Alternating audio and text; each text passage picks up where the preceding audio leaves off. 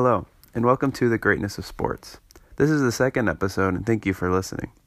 In this episode, we're going to talk about golf. It's fitting as the Masters are going on right now to discuss a little more about the sport of golf. Specifically, we're going to talk about what makes golf unique and tell a story of a tournament in 2010 that exemplifies the uniqueness of golf. From that story, we will extract some very important life lessons that will be applicable to all and will be rememberable because of this great story. For many of our listeners who may think golf is slow and boring, I'd like to stop you right there and tell you this story will not be boring because I'm going to tell you of a man that we can all relate to. The man we can all relate to is named Brian Davis. Brian Davis is a professional golfer. Now I know what you're all thinking. Okay, he's a professional golfer. How on earth can we relate to him? The man gets to play golf and make lots of money doing it for a living. How on earth do we relate to that? I actually agree with you and I understand that argument, but let's just try. Let's just see, okay, Brian Davis, this is his career, let's relate it to our career. Or this is his life, let's see how we can kind of exemplify some of the same qualities that he exemplified in our own lives. One way we can all relate to Brian Davis is that Brian Davis wasn't always naturally the best at golf. He was obviously very good as he turned pro and he went on to have a solid career, but he didn't turn professional into the highest level of golf when he first started. He actually started on a smaller tour called the European Tour. This tour doesn't have as many players, it doesn't have the best of the best. Tiger Woods, Phil Mickelson, they don't really play on this tour. So it's kind of like an entry level tour, or the minor leagues of golf, you could say. While Brian Davis was on this tour, he only won twice. He turned professional in 1997 and then he left the tour in 2004 and he only won two times. Could you imagine only winning two times in seven years? I think we can all relate to that. We're not always successful in what we do. Now, while Brian Davis only won twice in this minor league in the European Tour, he did have some high finishes, finishing in the top 10, top 5, so he did pretty well. So he decides to then move in 2005, after seven years on the European Tour, to the major leagues, the PGA Tour. He spends five years in the PGA Tour and doesn't win a single tournament. And then that's where we jump in. The 2010 tournament of the Verizon Heritage Open, with Brian Davis looking like he has a chance to win it. In the Verizon Heritage Open in 2010, Brian Davis was having a great tournament. In fact, he found himself in the lead with just four holes left. The man Brian Davis was going against at this point was Jim Furyk. All the other players of the tournament have kind of fuddled out. Their scores were too high, and it was really down to two people. Unfortunately, Jim Furyk is one of the greatest golfers of all time. Jim Furyk had won 14 PGA Tour tournaments until that tournament. Jim Furyk had won a tournament just the month before. All of those numbers are infinitely more than the amount of tournaments that Brian Davis won, as Brian Davis had been on the tour for five years and still had not won a tournament. So naturally, Brian Davis is probably feeling a little nervous going against one of the greatest golfers with four holes left. And that was exemplified as Brian Davis goes on to bogey the next two holes. So here we are in the 17th hole with Brian Davis one shot down from a great golfer named Jim Furyk. The 17th hole turns out to be uneventful, which means we go into the final hole with Jim Furyk up one stroke on our man, Brian Davis. Brian Davis ends up with a birdie putt. Furyk has already gotten par, which means Brian Davis has to make this putt in order to force a playoff, where he has a chance to win his first ever PGA Tour tournament. I can only imagine that Brian Davis has been thinking maybe a little bit about the last 15 years he has been on tour. The last 30 plus years he's been working on his golf game for the chance to win one PGA Tour tournament. And here he is with an 18 foot putt just to force it to a playoff. Luckily, Brian Davis drains it.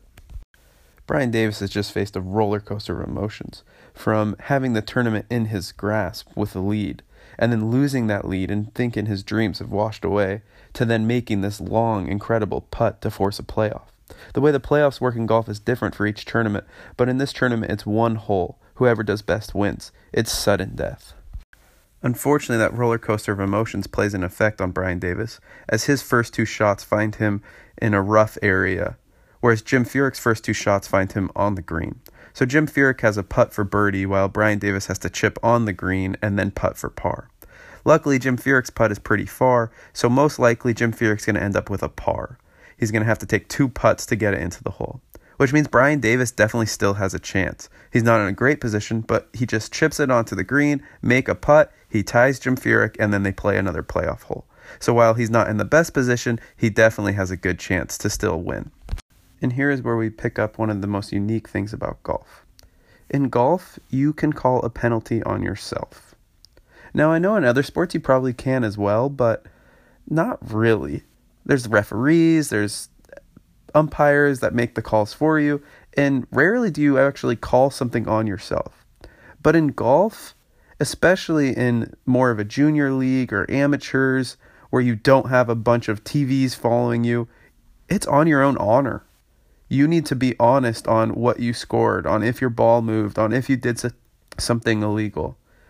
And Brian Davis called a penalty on himself. Brian Davis said that when he put his club down before he hit his shot, he moved something behind the ball, which then caused his ball to move. He moved a leaf or something, which then caused his ball to move, which is a penalty. No one saw it. No one knew that he did it, but he knew. He called the tournament director, he called the official, and told him what happened, and he was assessed a penalty.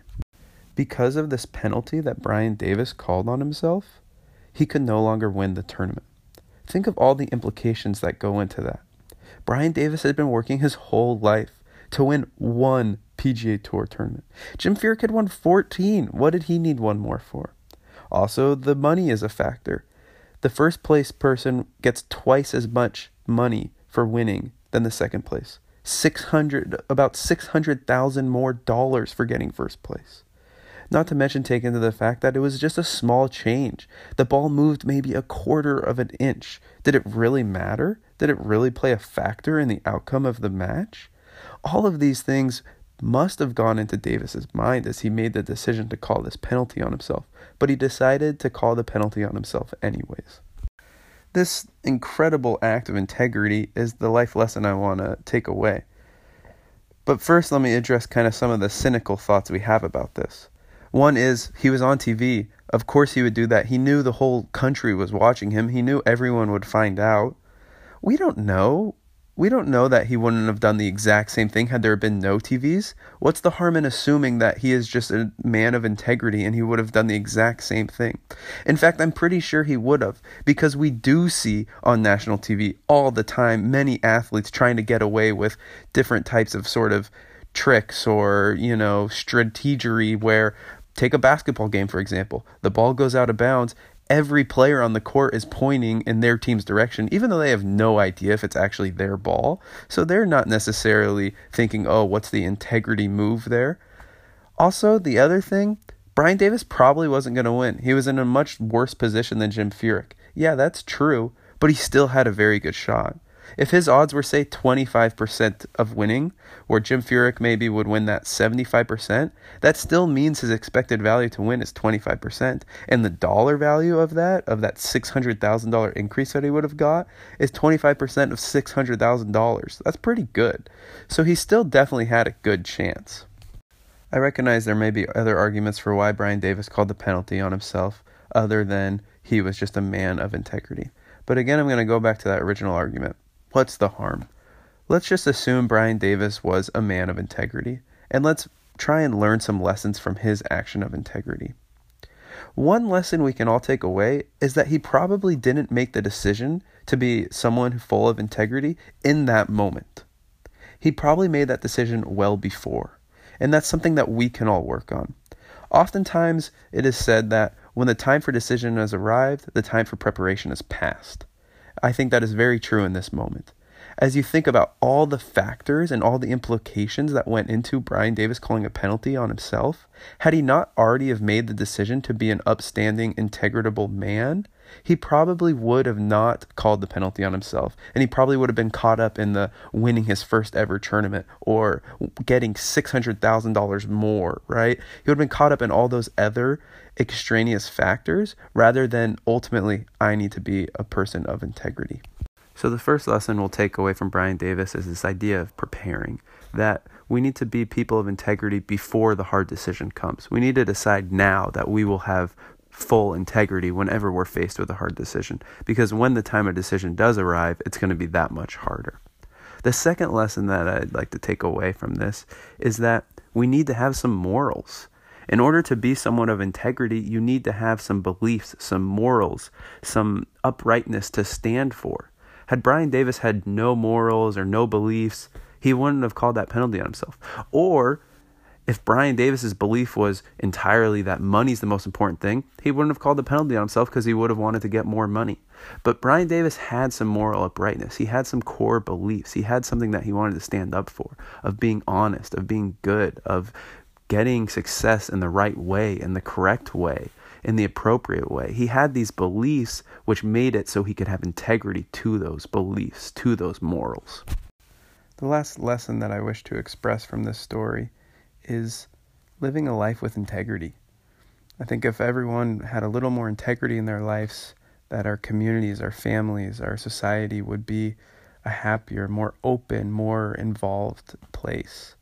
When you think of what stands against integrity. It is lying, cheating, stealing. And if we were able to eliminate these from our families and our communities, then we'd be such a happier and more uh, sociable and more open and friendly environment and be able to trust each other. And even if we don't believe the exact same thing, we know that they're doing their best to live true to their beliefs. Now, hopefully, some of you have been interested in this story, so you're hoping that Brian Davis went on to win a tournament, or you're eagerly awaiting what happened to Brian Davis. Well, he ended up losing that tournament, as I told you, from calling that penalty on himself, and unfortunately, he still has not won a PGA Tour tournament. Again, I've already talked about a lot of lessons we can draw from that, but maybe that's one more lesson that we shouldn't be so outcome focused.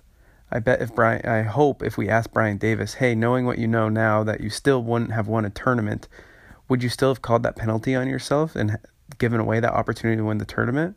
And I hope his answer would be yes, I still would have. Because we shouldn't be so outcome focused on tangible items that are not truly what stand with what we believe in. We shouldn't be so focused maybe on the money or on the social stature that he would have gotten from winning a tournament, but rather on what we truly believe, and maybe the outcome doesn't appear to be like the greatest outcome. We stood up, we had integrity, so that's what matters.